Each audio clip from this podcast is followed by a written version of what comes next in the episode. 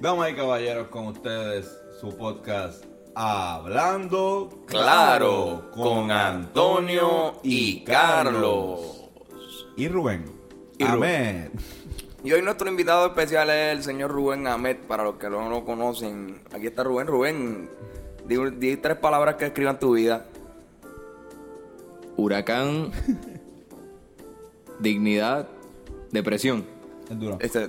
Ahí tenemos duro. Rubén Amet, gracias por haber escuchado nuestro episodio. Como pudieron ver, el HDD es como... Pásenla bien. No, esto, Rubén es improvisador, comediante, editor, un buen amante, masturbador crónico. Y... un colorado. Y aportar a eso es inseguro de futuro. eso es un problema grave de inseguridad. Inseguridad, sí. Mucha inseguridad. Entonces, gracias por invitarme a su podcast Hablando Claro con Antonio y Carlos. Me gusta el jangueo con ustedes. Gracias por la invitación. Y que ojalá que se repita. Esta es la segunda vez que tratamos de hacer este podcast. O sea, la primera vez estuvimos grabando como una hora. Fue el día antes de María. De Irma. María, porque ya estábamos hablando de Irma. Exacto. Y pues uno de los micrófonos, esto dejó de grabar, el sonido no estaba bien. Hubo un sinnúmero de percances para que no pudiéramos lanzar el episodio. Que cuando pensábamos que íbamos a superar ese percance, nos encontramos con más piedras en el camino que continúan apareciendo en forma de interface que no funcionan. Hay nuevas tecnologías que todavía no nos hemos adaptado a ellas. Exactamente. Y confrontamos problemas con ellas. Antes de que sucediera esto, ¿cuántos tuvimos? Estuvimos 2 horas. Como 45 minutos. 2 horas y 3 silver keys. Exacto. Y no tan solo eso, sino que es bueno que sepan que estamos grabando sin luz. Uh-huh. Claro. No hay luz, no hay planta, no hay nada. Estamos aquí, pues. Yo no veo a Antonio. Bueno, tenemos unas luces aquí, de batería, lo que le llaman en el correcto español flashlight, que nos están alumbrando aquí y por eso nos podemos ver las caras. La tuya no la vemos. La tuya no la ven. No, la tuya. Tú no, no, la tuya. La mía no la ven. Tú no puedes ver la tuya. Yo veo perfectamente la de ustedes. Pero la tuya se me hace difícil, ¿verdad? Es difícil verla. Nah, sí, la mía no la veo. Bueno. ¡Chiste! En otros temas, Soncha LeBron se retira de la comedia completamente. Perdón, Carlos Beltrán se retira de repente de la Grandes Ligas. Un aplauso para Soncha LeBron. Claro que sí. Pero Carlos Beltrán, no dejemos solo a Carlos Beltrán. Tremendo atleta. ¿Qué tú piensas, Antonio? Digno. Salón de la fama. Salón de la fama. No sé. Cuéntame, ¿Salón de la fama? No sé. No creo. Puede ser que sí, puede ser que no. ¿Y usted cree que yo lo creo? No es directo, no es como Iván y Roberto Clemente. Y Roberto Lomar. No. Bueno, a lo mejor sea nominado, pero llega a un 3% de los votos. No, lo va a ser nominado, eso va a ser nominado. Pero que tiene que mantener un 1% de votos anuales que lo mantengan en la lista. Claro. O sea, si nadie vota por él, si solamente 3 periodistas votan por él, o sea, se va a ir. Ya no va a ser elegible. Por eso, pero en por ciento es más del 5%, algo así. Algo así, exacto. Es como que más de 10 personas que hayan votado por ti ya te hace como que elegible para el año que viene porque vuelvan otra vez a votar. Que eso fue lo que no le sucedió a Carlos Delgado. Exactamente. Muy bien. Ni a Bernie Williams, ni a Jorge Posada. Edgar Martínez todavía está elegible para el Salón de la Fama. Yo diría que eso fue lo que le pasó ¿te acuerdas del partido de Rogelio? También. Como que yo creo que se fue con esa misma... Por Puerto Rico. Le pasó un Edgar Martínez. Exacto. No, Edgar Martínez está todavía... Le pasó un Carlos Delgado. Carlos Delgado. Y Edgar Martínez... Qué coincidencia que Carlos Delgado y Rogelio son negros calvos. ¿Viste? Para que tú veas quién es el racista aquí. Este es un problema. Pero ahora tú yo no veo el color de piel. Pero yo creo que Edgar Martínez, si sigue así, su conversación al fin y al cabo va a ser... Bueno, pero yo estuve 15 años corridos. ¿Sabes? Es que él va a entrar al Salón de la Fama. Es que él, o sea, el mejor día. De veterano. O sea, como que de momento va a decir, diablo, espérate, es que él está aquí, vamos a darle voto. Sí, eso pasa, como que yo no... ¿Te acuerdas que Roberto Alomar entró con un viejo? Como que con un viejo que llevaba ya como 20 años elegible para el Salón de la Fama. De verdad, pues, sí, no, no recuerdo que, eso. Pues hasta que como que... Ah, porque tienen como un límite. Ya como que después de... ¿Sabes? Y pues este viejo estaba como a un año de que si, pues por el más por ciento que sacara, si no sacaba el elegible para el Salón de la Fama, se iba de la lista. Y pues los periodistas con esa presión pues votaron por el no. Okay. Este tipo de... O sea, como mucha gente, muchas veces están como dándole codo hasta que de verdad dicen, no, este tipo... Vale la pena. Hay que estar ahí. Meterlo puñeta porque... Y están los veteranos también, mira, que se dividen. Hay como 5 corillos, por ejemplo, divididos por etapas del béisbol. O sea, como que el primer corillo es de la gente desde el 30 hasta el 50, el segundo es del 50 al 70, el tercero es del 70 al 80, el cuarto es del 90 al 2000 y el quinto 2000 al 2010. Exacto. ¿Cómo lo supiste, cabrón? No sé, bro. Pues la verdad no era tan malo. Matemática. Los cabrones se dividen cada año y le toca escoger a alguien que no haya sido elegido por voto de los periodistas y lo hacen Salón de la Fama. Orlando Cepeda, el segundo Salón de la Fama puertorriqueño, entró así. Peruchín, sí. El hijo de Perucho. Entró en el Salón de la Fama en el año 19. Antes de Cristo, exacto.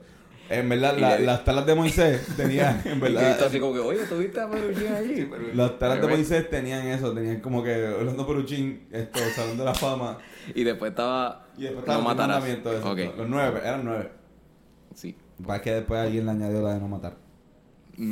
Pero eso estaban en los originales, los que rompió Moisés. Exacto. Después se olvidaron de... Se quedaron de Moisés. Cabrón. Muchas cosas hizo Moisés. Pacho hizo bastante. Era un orador tartamudo. Eso es tener babilla. Sí. ¿Era tartamudo? Era tartamudo. Sí, el Dios le dio la confianza de que él pudiera predicar la palabra de Jehová siendo tartamudo. Y él dijo, ah, sí. Y se fue para Egipto, cabrón, y le declaró una revolución al faraón siendo tartamudo. Sí, que en verdad, darle...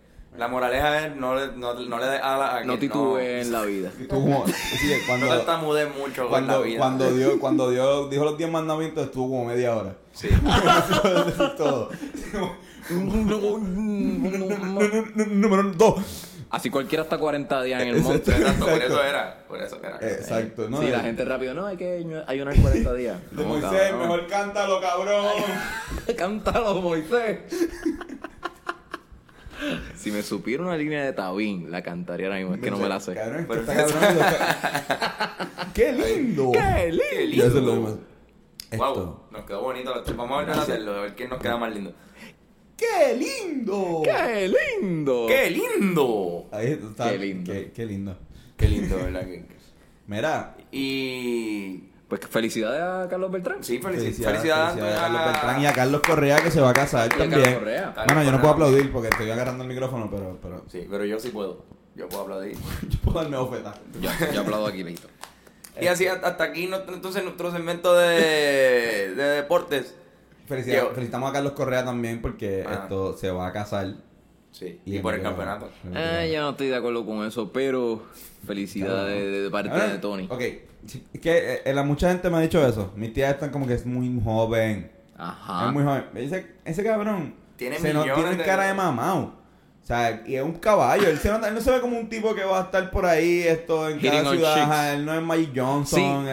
Sí. Él no es fanático del sexo. No, el tipo que hace su trabajo no puede. Tiene que levantarse temprano otro día a batear y hacer cosas y a convertirse en una superestrella. Sí. O sea, esos tipos, los atletas así como Messi, como LeBron, estos cabrones están con sus esposas desde chamaquitos. ¿Verdad? Y después como que a los 40 o 50 dicen, ah, tú siempre confiaste en mí cuando yo no era nadie. Ajá. En el Hall of Fame van a decirlo. Van a decir, ajá. Y va a salir bien, va a ser, tú eres la que ahora sí, sabes, tú eres la que salió en el salón de la en el World Series de Game 7, que ajá. Ahora el básquet sí se divorcian. Porque entonces se va a convertir en un Igor González de la vida. Diablo. Que Igor tuvo con Olga Tañón. Igor primero estuvo con la hermana de Javi López. ¿Qué? Con la hermana de Javi López, cabrón, que era voleibolista de las Leonas de Ponce. Y después estuvo con Olga Tañón. De hecho, ella le pegó cuernos a la hermana de Javi López con Olga Tañón. Él fue a un concierto de Olga y dijo, ellos los vieron juntos. Salió en la Comay una foto de ellos juntos. Es que y ahí se entró, la hermana Javi López se entró por la Comay. Oh, cabrón. Esto es real, cabrón. Wow. Es que Cobo, Real Life Stories. Cobo era amigo de todos y enemigo de todos. ¿Cómo él podía conseguir esos contactos? Papi, pues. Maldito Cobo. Yo creo que él pagaba. Yo creo que ese cabrón pagaba. Sí. Pagaba chavos por información. Definitivo, pero aunque te paguen, es como que tú tienes que traicionar a tu pana ahí, cabrón. Pero es que yo entiendo que unas fotos o que tienen que haber sido un paparazzi. Sí, era un paparazzi que lo mira, esto es como lo de Topi. Exacto. Wow. Topi. Pues a lo mejor el Chota es el fotógrafo ese. Es el paparazzi. Pero está cabrón eso de los paparazzi, ¿verdad? Esa vida tan miserable de... Ay, sí. Estar ahí esperando para tirar una foto. Para meterte en la vida de otro y... Yo me imagino el peor paparazzi del mundo, y es como el paparazzi que está todavía tirándole fotos a gente que ya no está pegada. Un cabrón tirándole fotos a Michael Stewart. A ti la tequila. Como que carajo yo no... Hemos encontrado, al parecer, a Rafael Bracero. Y hablando de deportes. Y los deportes. Michael Jordan. Oye, podemos aprovechar y hacer ese crossover de temas, ya que llegamos al tema de las noticias de una manera bien extraña. Nuestro invitado de hoy, Rubén Amet, que ya se presentó. Funge, para mí funge es como hongo. Fungiera. Fungi. Pues funge como editor de lo que son los programas de noticias. Uno de los editores del departamento de noticias de la corporación WAPA Televisión, en un programa llamado Noticentro. Sí, mi experiencia hace 3 años y medio en los medios. Qué bueno, ha sido en uno de los canales principales de este país, Puerto Rico. Sufrimos unos daños durante esta etapa huracanada, donde confrontamos con un categoría 5, 185 millas por hora. 185... Sí, devastado. O sea, más las ráfagas, ¿verdad? Ahora ráfagas de 185. No, ráfagas, bueno, eran 75 ráfagas y los vientos huracanados eran 180 y pico.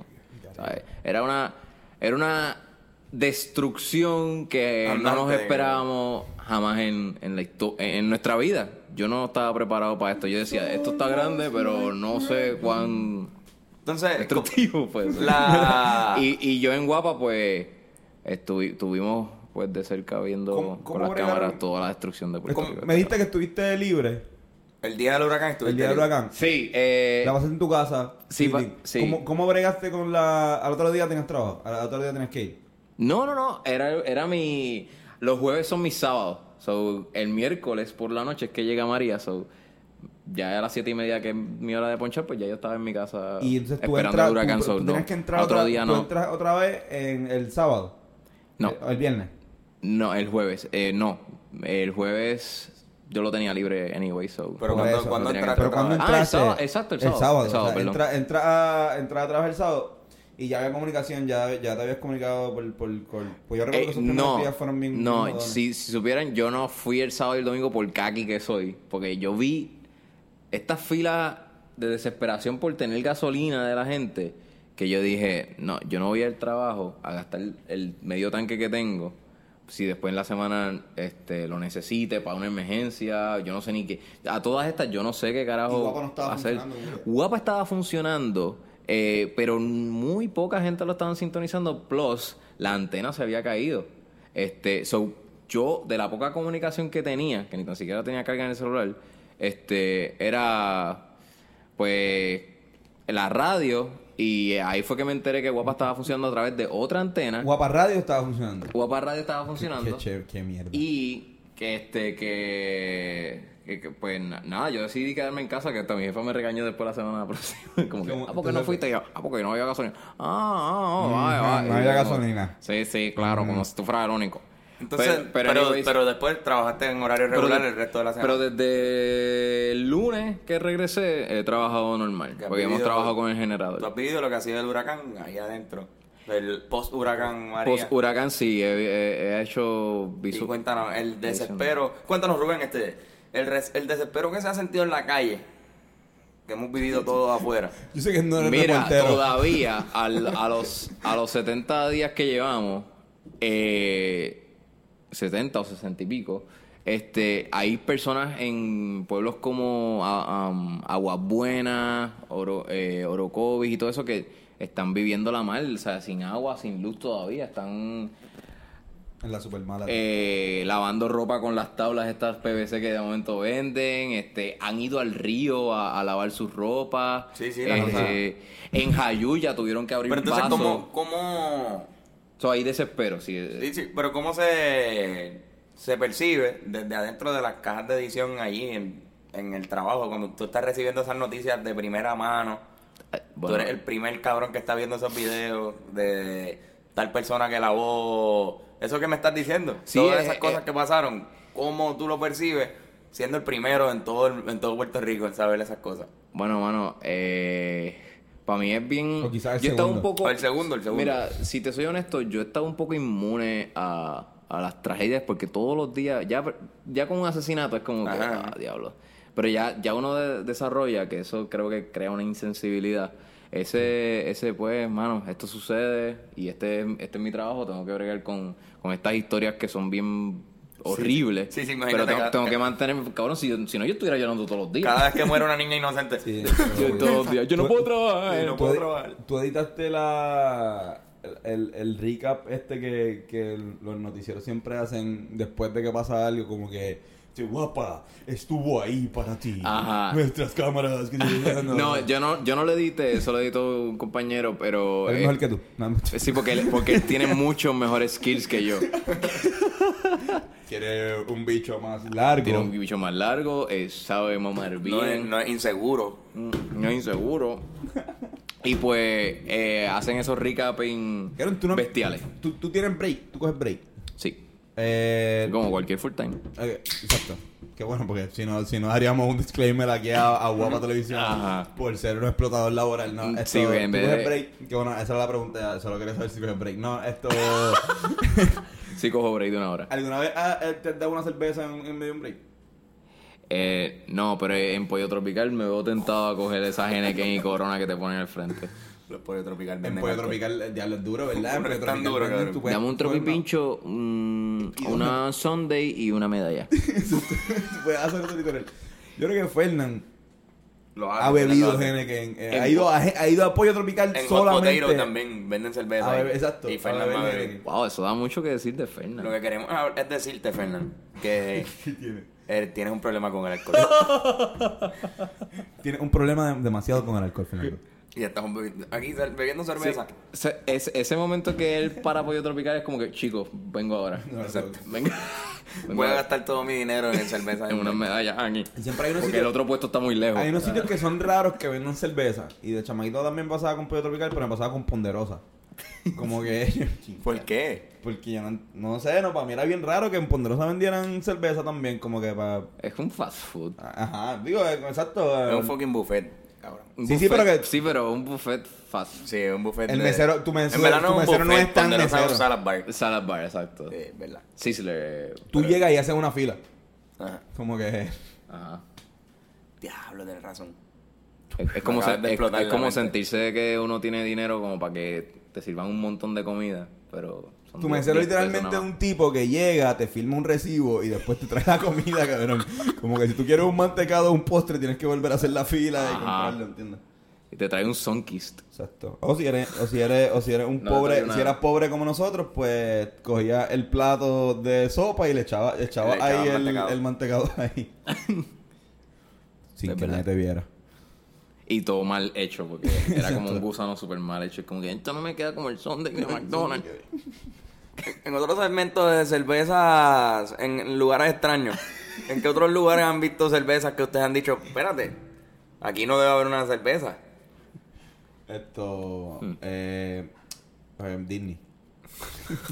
Disney.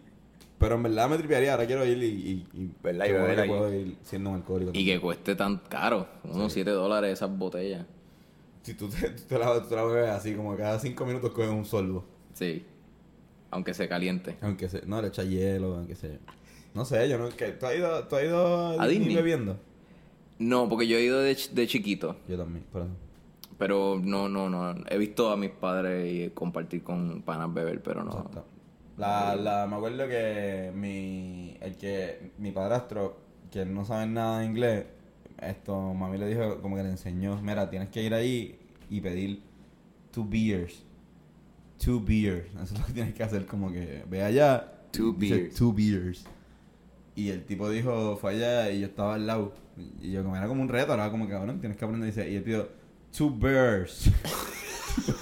2 bears. 2 osos. Estaba en Busch Garden, que Busch Garden quizás sí era un sitio donde... Ah, 2 osos, mira, tenemos aquí... Y lo mataron ahí. O llegan 2 tipos vestidos de osos ahí de Disney. ¡Hola! ¿Me llamabas? Sí, resultó ser un dominicano que dijo, dímelo, manín, ¿qué tú quieres? ¿De cerveza? De cerveza. Ahí. Exacto. Con el casco en la mano. Exacto. Pues nada, cabrón, Carlos Beltrán. Volviendo a WAPA. No, es que este episodio se ha grabado 2 veces. Para que la gente más o menos entienda, porque estamos haciendo chistes de algo que pasó ya. Sí, yo estoy struggling ahora mismo, para que sepan, con recordar lo que habíamos hablado aquella vez. Porque eso no se va a poder lograr. No. La otra vez estuvo bien buena. Pero a mí me dio mucha risa que tú no estás contando anécdotas de lo que pasaba detrás de... en el salón de edición de Noticentro. Me acuerdo que había una historia bien cabrona de las palomitas en la arena. De las palomas. Unas palomas que estaban... Ok, lo que pasa es que para cuando María... Esa fue la cosa, que para cuando Irma, yo sí me quedé en el canal. Exacto. Yo pasé el huracán dentro del canal. Que de eso fue que hablamos María. En el episodio pasado, que hubiese estado bien cabrón. Exacto. Hubiese sido más releo, más acción, más drama. Ajá. Pero en ese momento recuerdo que Helpi estaba en la playa en Isla Verde y él estaba con este ventarrón volándole el hoodie, está ahí tratando de hablar, se escucha en el windscreen, en el micrófono, se escucha el... Y de momento le dice, y vean con ustedes a mi izquierda, ahí en la arena, cómo la naturaleza se enfrenta a otro fenómeno atmosférico y están luchando. Y eran unas palomas, como 5 palomas así, con las patas espetadas en la arena y bien, con los ojos cerrados. Determinada, con los ojos cerrados, determinada a sobrevivir y no salir volando por una... Que me acuerdo que Esta es la vez en donde las palomas no querían volar de verdad. Sí, exacto. Que estábamos hablando de nuestra preocupación de que nadie ha pensado en las palomas. Uh-huh. De que todo el mundo ha pensado en los perros realengos, en los gatos, en Levitown, en toda esa gente. Pero nadie ha pensado en cómo... En el chorro de palomas que ahora mismo viven en Cuba. Estaban aquí tranquilos. Emigraron. La tormenta está en Cuba, la llevó a Cuba, cabrón. Ellos están allá y no conocen bien. Ahora son comunistas. Oye, pues estamos como boricuas acá, está aquí. Exacto. Pues, es más gorda. Tú lo sabes porque son más gordas. Sí. Comen alcapurrias. Sí, mueren de hambre allá. No tienen... y no queremos decir que... Ninguna prefirió no queremos decir que Cuba, ajá. También, en ese mismo momento, habían otros... O eran unas garzas que estaban alzando vuelo, pero no podían echar ni para adelante ni para atrás. Era como que estaban en el mismo sitio. Era increíble ver esas garzas estar en el mismo sitio volando, tratando el struggle. Que uno se la imagina hablando a ella, como que ahí maldiciendo. ¡Puñeta! Y yo soy garza. Sí, cabrón, porque soy... Mira esos seres humanos tranquilos parados ahí. Yo sabía... Rodrigo, que esto era una mala idea, puñeta. Rodrigo es un nombre de garza. De garza. Sí. De garza de Isla Verde. Mira, garza. Rodrigo, no vamos a volar. Vamos a volar. Podemos con este viento. Y salieron y... Bastrip. Era como el chiste de Family Guy que era como de estos flashbacks que son 2 palomas en Nueva York diciendo como que... Claro, tú vas a creer que llevo 15 años de mi vida viviendo aquí en Nueva York y nunca he ido a la Estatua de la Libertad. Cabrón, yo tampoco, cabrón. Vamos, cabrón. Vamos ahora para allá. Y se trepan. Y fueron, cumplieron sus sueños. No sé, esto es bien complicado. No lo enseñan. Porque uno tiene que saberlo todo, ¿verdad? Claro. La información no... Qué chocha, no tiene que ser completa. ¿Qué preguntas tú haces, brother? Te termino siendo como el reportero. Estás acostumbrado a escuchar preguntas. Y soy el reportero. No, a mí me han dicho como... Venga, pero tú me preguntas como si yo tuviera todas las respuestas. Exacto. Así yo no sé todo. Me pasa, yo pregunto con cojones. Claro, eso tú eres reportero, mamabicho. Tú te dedicas a preguntar. Ajá, cabrón, es verdad. No me jodas. Yo no debería editar. Yo debería ya coger el micrófono. ¿Sí? Exacto. Cabrón, pero entonces, comparando dos situaciones, dos huracanes intensas, tres por demás diferentes. ¿Crees que Irma preparó un poco el impacto severo de María? No. Nada. No. Es que fue tanta la destrucción, o sea... La poca reserva que había... O sea, nadie se prepara para estar un mes y medio, 2 meses sin comer y sin luz. Aunque se hayan preparado en Irma, no iba a dar abasto. No hubiésemos tripeado con este pendejo preparándose para estar... Un apocalipsis, como si fuera a pasar aquí. Y no, te digo no. No, porque no da abasto. Y... ¿Quién rayos después va a estar pensando que hay que ayudar después a todos los otros municipios de la isla? Porque todo el mundo tiene que ayudarnos nosotros. Hasta casa, o sea, aunque te prepares, si perdiste la casa es empezar desde cero. Y YouTube, funny story, en Manatí hay un guardia de seguridad de WAPA que perdió la casa y se refugió. Todo es funny. Sí. ¿Qué inicio tan bueno? Se refugió ayer en Manatí y él me dice: Rubén, Nacho, mano, te lo juro que por mi vida yo no pensaba que iba a estar en un refugio con un chorro de gente al garete. O sea, yo he visto desde mi catre mujeres entrar a mi lado para encontrarse con el marido para chingar allí, y yo escucho el catre y allí hay niños y a ellos no les importa un carajo, o sea que como que la bellaquera de momento se aumentó y no importó, o sea que eso es un fact. Hay un aumento de bellaquera, porque no hay más nada que hacer. Como no hay internet. Ajá. En todos sitios. Y él dice que hasta en el él es calvo, pero es porque se afeita porque... Sí. De los mechones que le faltan, pues él se afeita. Y cuando iba al baño, él decía: a ver, ese baño que el espejo estaba todo empañado y todo eso, era bien difícil. Y cuando lo veo, tiene mechoncitos de pelo. Unos chivos. Mira los chivos. Cabrón, te lo juro, nunca pensaba pasar por esto, de verdad. Diablo bendito. So el hecho de que tenía su propia casa y era un tipo wealthy. Y de momento estar en un refugio. Sí, eso como que me voló la cabeza. Wow. Yo creo que le afectó mucho también a esas personas adineradas. Gente con chavos que tuvieron que pasar, o sea, una escala, ajá. Sí. Que tuvieron que pasar necesidades.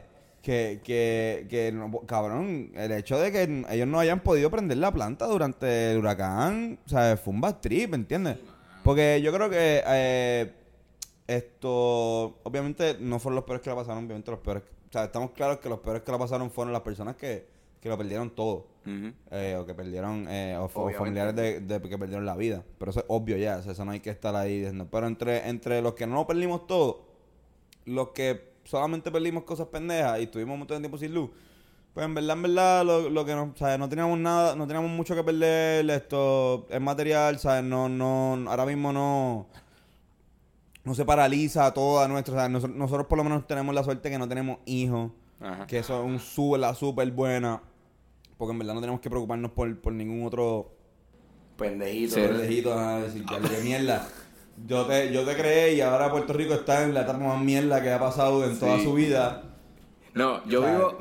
Ahora mismo yo vivo con mi mamá y mis hermanos. Y si yo hubiese vivido solo en otro pueblo lejano con una pareja, era para mí era como que... Esa era mi pregunta, como que... Se chingó con cojones. Cabrón, yo iba a chingar con cojones. No, como carajo, ¿sabes? Yo tenía que salir entonces a comprar gasolina. Por lo menos aquí en casa nos turneábamos. Claro. Siempre comprábamos cada cual por nuestros lados y eso. Pero yo solo con mi pareja, eso iba a ser un reto increíble. Sí, sí.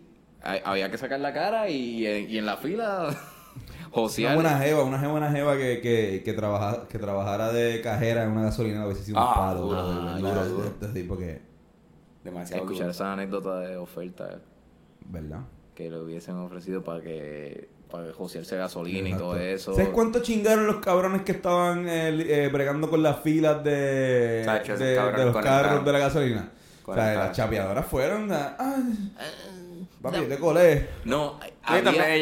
ellos estaban viendo más mujeres por minuto que cualquier otro hombre del mundo, por lo menos en Puerto Rico. Yo escuché por ahí, no recuerdo dónde, que habían personas que hacían filas para después vender su turno. Estilo Apple. Wow, ¿en serio? Sí, mira, vendo mi turno y ya.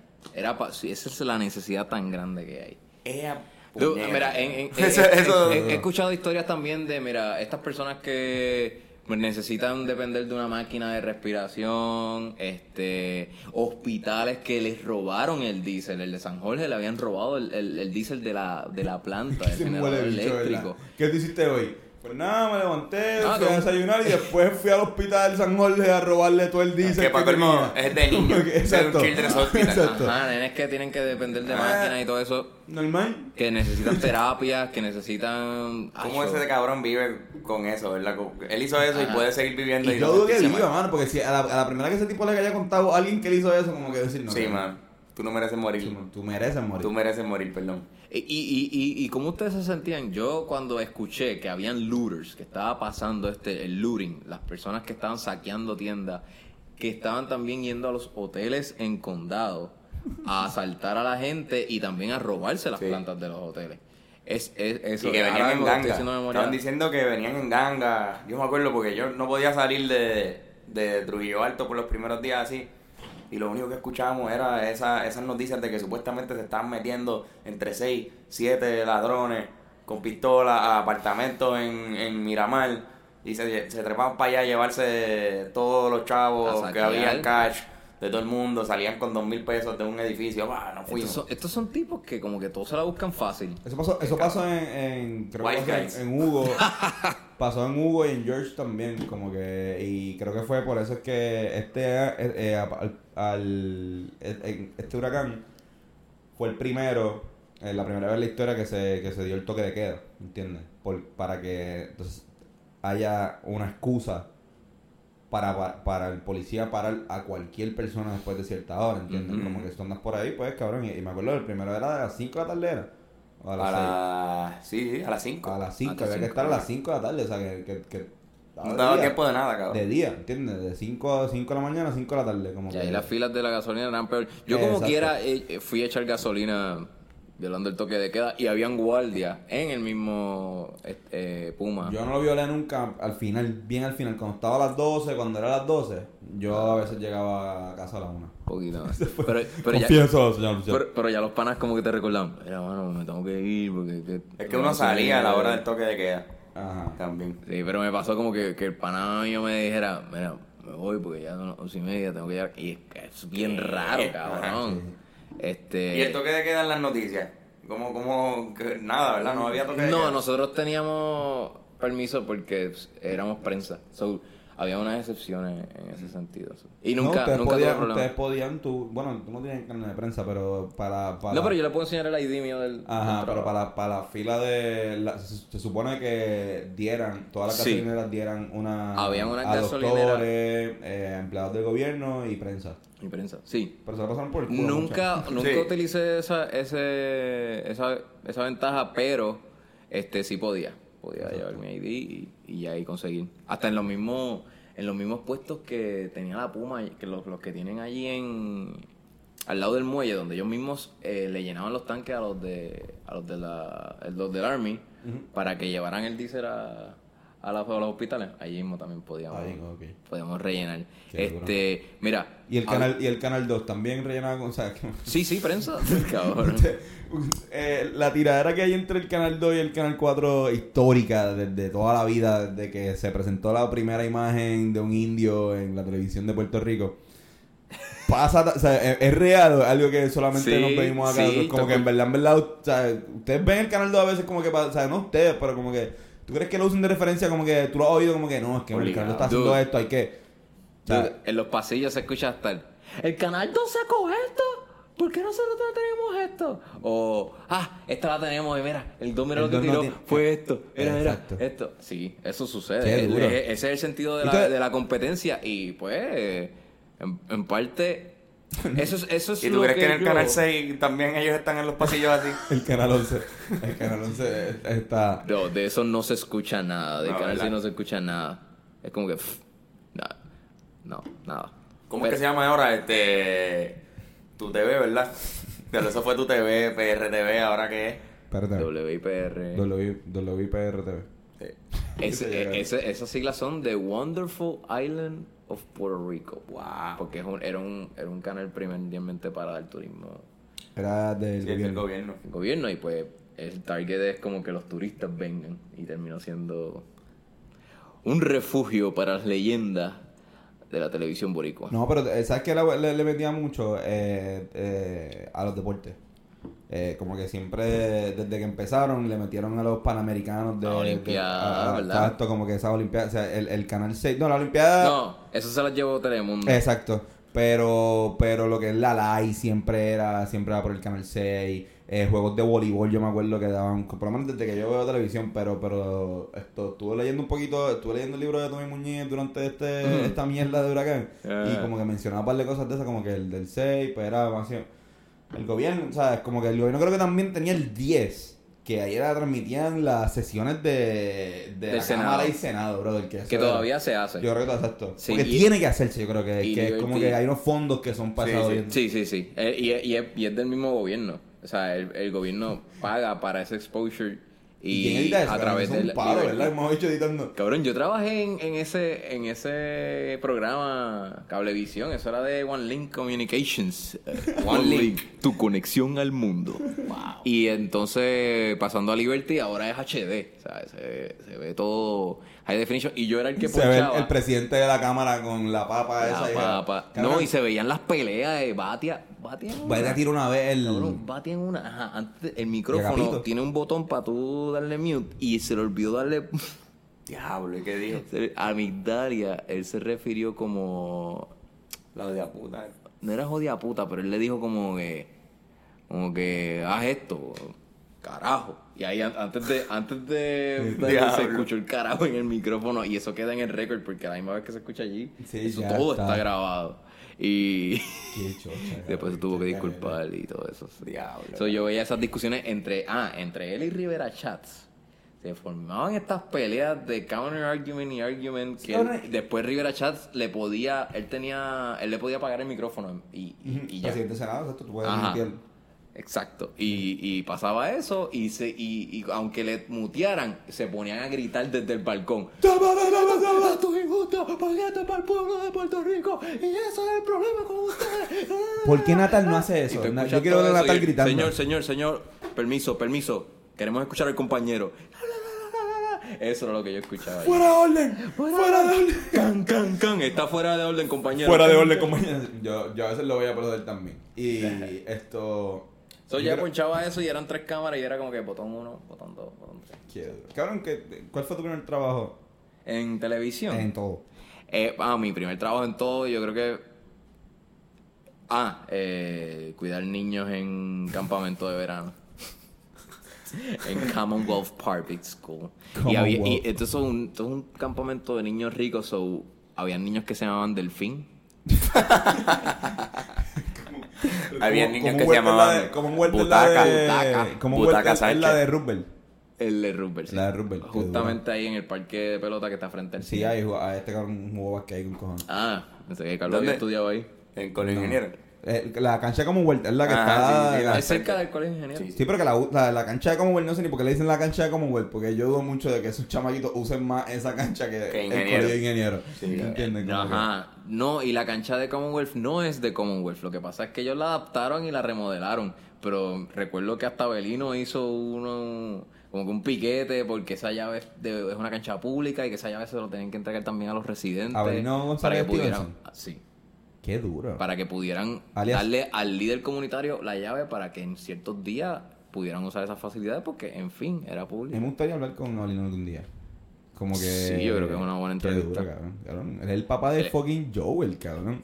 La voz del pueblo. Como que él... Él lo atropellaron, mano.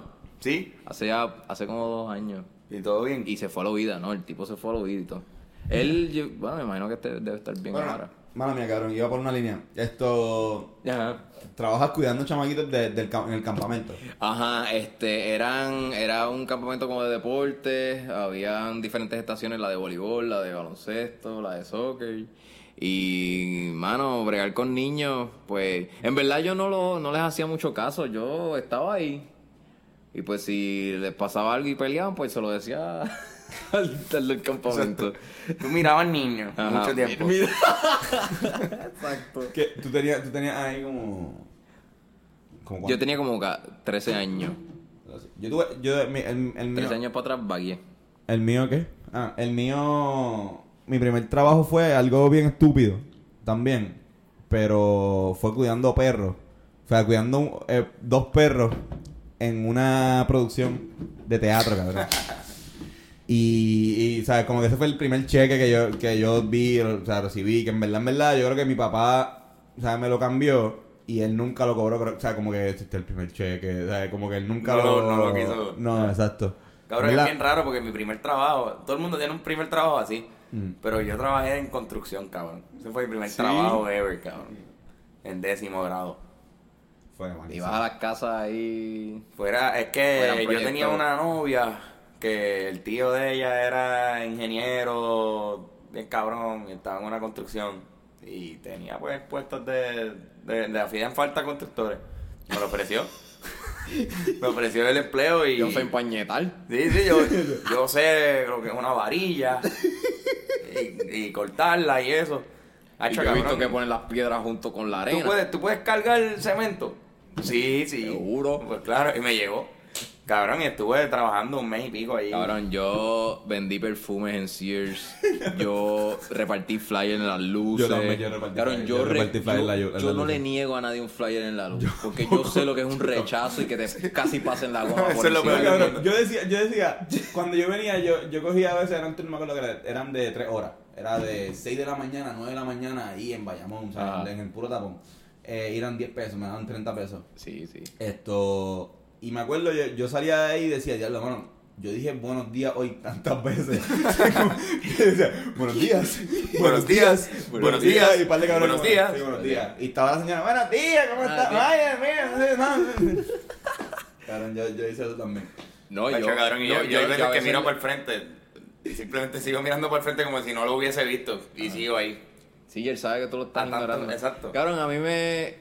Esta tipa de chavo con un Lexus me ignoró y los nenes que estaban en el asiento de atrás le dieron bien duro al cristal y yo viré súper emocionado así como me traía el flyer y ellos me miraron así a través del cristal como que...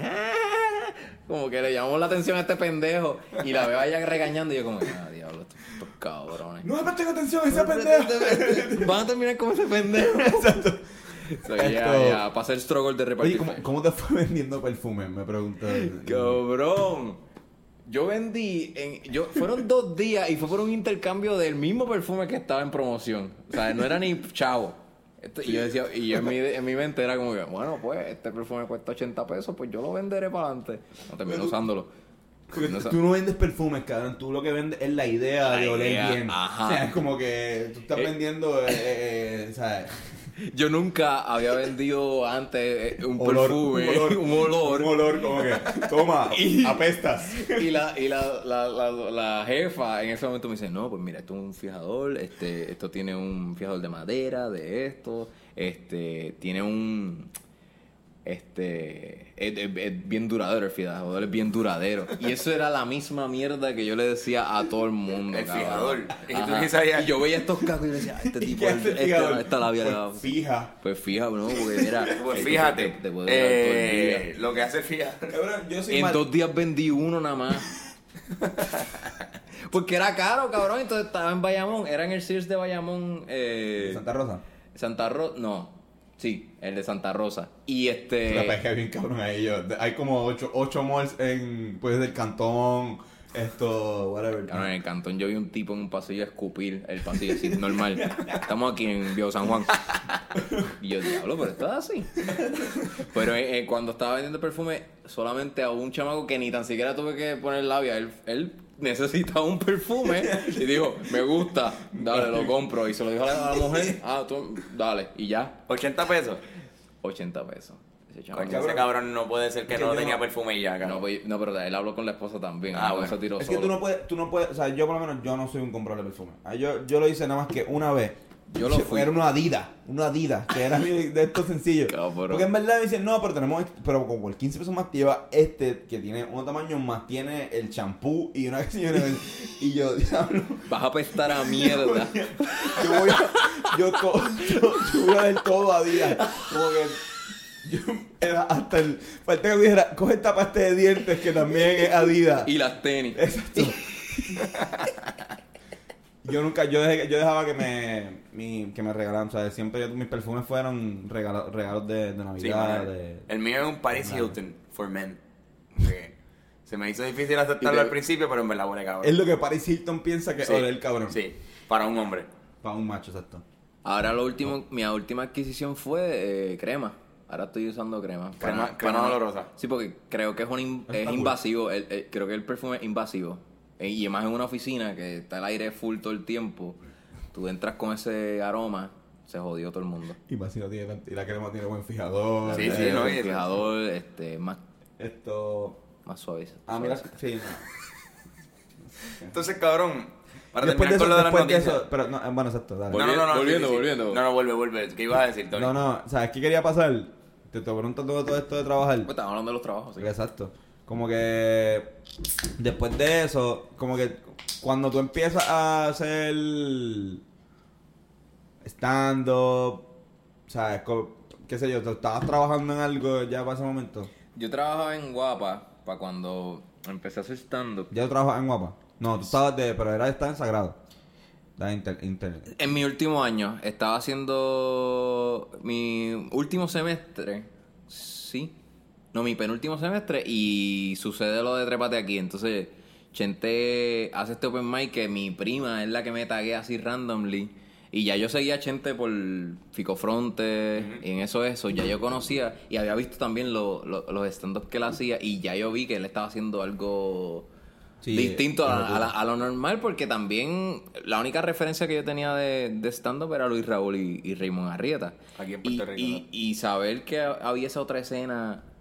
para mí fue mind blown.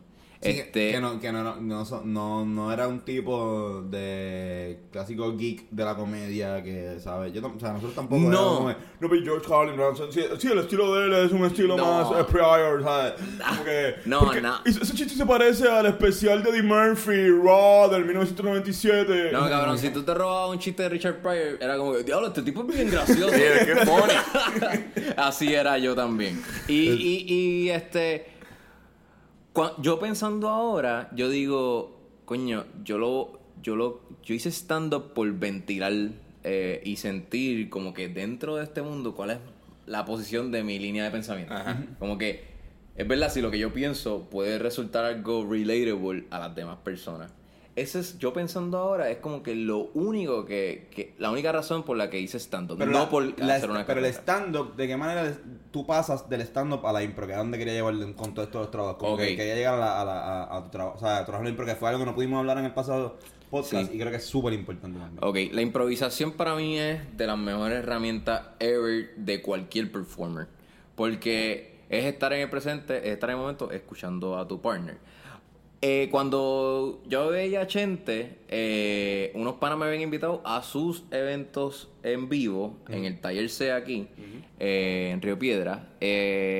con el conjunto de SOE, y hacían ejercicios de impro, los mezclaban con sketches, pero también hacían en ciertos momentos impro.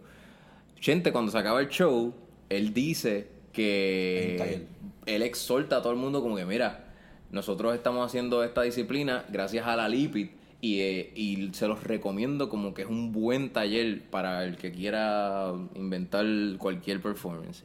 Y lo promocioné así, y yo dije, coño, esta debe ser quizá la escuelita que los hizo a ellos ser tan tripiosos ahí en tarima, pues déjame tratarlo. Y contacté a la LIPI a través de un email, y estuve como 7 meses esperando que se abriera el primer taller básico, y lo logré, y me encantó, mano, porque... ¿Trabajaste con quién cogiste ese primer taller? De quienes dieron la de esto. De quienes dieron la de esto, o personas que también son comediantes. Mira, ahí en esa primera clase estuvo Clay Faisic, estuvo Fernando Isaac, y Yanivet fue la que me dio el taller junto con Alfonso. Caballos, o sea, internacionalmente reconocidos. Ellos han viajado a México, Perú, ellos han hecho shows. Yo he tenido unas experiencias increíbles después con la LIPID, pero me encantó descubrir que yo puedo hacer un chiste de la nada. Y eso yo creo que me ha ayudado a no tan solo a superar el miedo a hacer stand-up, sino a conversar con la gente y escuchar. Sí, llegué a la improvisación a través de... la impro puede ayudar hasta socializar a una persona, cabrón. Es que no puedo decirte, es como esto, es que es eso. Qué duro. Se lo recomiendo a quien sea. Participaste en esto... En un show que fue en el Teatro Experimental de... En la sala experimental del Centro de Bellas Artes en Santurce, sí, mano. Era un formato... Se llamaba Mínimas. Mínimas es una disciplina en la cual hay 8 improvisadores en escena, y a través de la música de un baile, los 8 improvisadores van al medio, hacen un baile... nos miramos a los ojos, y buscamos esa conexión en el momento. ¿Cómo describe estar en una tarima con, sabes, la primerísima comediante, sabes, esto? Compartir Soler, con Cristina Soler. Para mí, la duraca. Bueno, antes de estar allí en tarima, el proceso, me imagino que también. Ya estábamos ensayando. Y cuando Yanivel en las reuniones decía, bueno, estoy considerando que venga o Cristina Soler o Gerardo Ortiz o Modesto Lacén. Y decir, yo no tengo estudios en teatro, yo nunca había participado en drama, nada. Yo estoy enajenado a esto. Yo, por alguna razón, estoy ahí con ellos. Y cuando yo escuchaba esos nombres, a mí me daba ansiedad. Y cuando después conocí a Cristina en los ensayos, que Cristina tiene un timing brutal para poder responderte, para reaccionar, y es cómica, es súper cómica. Para mí fue un momento ansioso, y a veces salir en escena, la inseguridad que estábamos hablando ahorita, sí. En la improvisación, eso sale a legua. Si tú eres inseguro innato, en esos momentos que quizás tienes un poco de ansiedad, inseguridad y tensión, eso va a salir y te va a trancar. Eso me pasó esos momentos. Yo estoy 100% de acuerdo porque lo he experimentado en Carlos Rivera y haciendo stand-up, que la improvisación es una reacción a la inseguridad. O sea, sí. Yo te compro esa, pero 100%. O sea, y no necesariamente... Más allá, la improvisación te muestra quiénes son las personas verdaderamente. Exacto. Porque tú estás... es que no tienes por qué guiarte. No, ese es tu reacción innata ante cualquier situación. Tú eres un buen intérprete, tú eres un buen comediante, pero tú te das un chiste acá, tú lees algo, tú escribes algo y después lo haces mismo. Exacto. Pero en la improvisación es como que tienes que estar ahí y hacerlo de corazón, porque si no, no te van a creer. No va a ser... Te rechazan, y hasta el mismo público sabe cuando tú estás ahí patinando y tratando de inventar. Así que sí, la improvisación la recomiendo para cualquier performer, que hasta de cine, ¿sabes? No importa ya. ¿Dónde pueden buscar la gente que esté interesada, bien cabrón, en coger talleres de improvisación? Esto en Facebook pues está... Mira, ahora mismo se está abriendo un taller básico y en el Facebook los pueden buscar a través de la Liga Puertorriqueña de Improvisación Teatral, así mismo, y las siglas son la LIPIT. Y vayan y disfruten. Porque la gente viaja, porque me ayuda a Puerto Rico, o sea, y trae gente también de fuera de Puerto Rico, estilos de improvisaciones diferentes, juegos diferentes que también o sea, están llegando acá. Sí, pero sí, qué duro, cabrón. Y llevan más de, la LIPI lleva más de fundada 17, 20 años. Ya. Y no tienes ni que ser aspirar a ser comediante, ni nada, es como que como dijiste, es una terapia, es un abogado, es la vida. Y la misma gente que con quien yo compartí talleres también se dedicaban a hacer abogacía. Los abogados son duros para improvisar. Una clase de improvisación para un abogado tiene que ser durísima. Sí, tienen una enciclopedia genial. ¿Cómo? Se nos va a acabar la batería, ¿verdad? Eso es lo que va a pasar. No tenemos no tenemos luz, energía eléctrica. Y ya se nos está acabando la batería. Estaría cabrón seguir, pero puñeta. Pero la conversación ha estado bien cabrón y tenemos que hacer otra vez. Pero como siempre, quedará en veremos. Todo. Parece que soy yo. Habrá otro episodio con Rubén Amet, eso ya está. Bueno, Carlos Antonio, los veo en la próxima. Vamos, una recomendación rápido de una película, un disco que quieras recomendar a la gente para no perder la costumbre. Mano, me gustaría recomendar, no sé, hazlo tú primero, en verdad. Hacho, mano, qué sé yo, vean Casino. Es la película más cerca que tengo. Vean Casino de Martin Scorsese. El primer disco de Vico, sí. Primer disco de Disco, sí. De Disco, sí. Visco, sí. Viscosting. El primer disco de Disco, sí. Y conversan con su madre. Yo les recomendaría el disco Gárgolas. Esto, si quieren escuchar un buen pedazo de reggaeton mismo, escuchen ese disco, ¿verdad? Combo. Peace out. Peace out. Un saludo a mi hermana que va a ser mamá.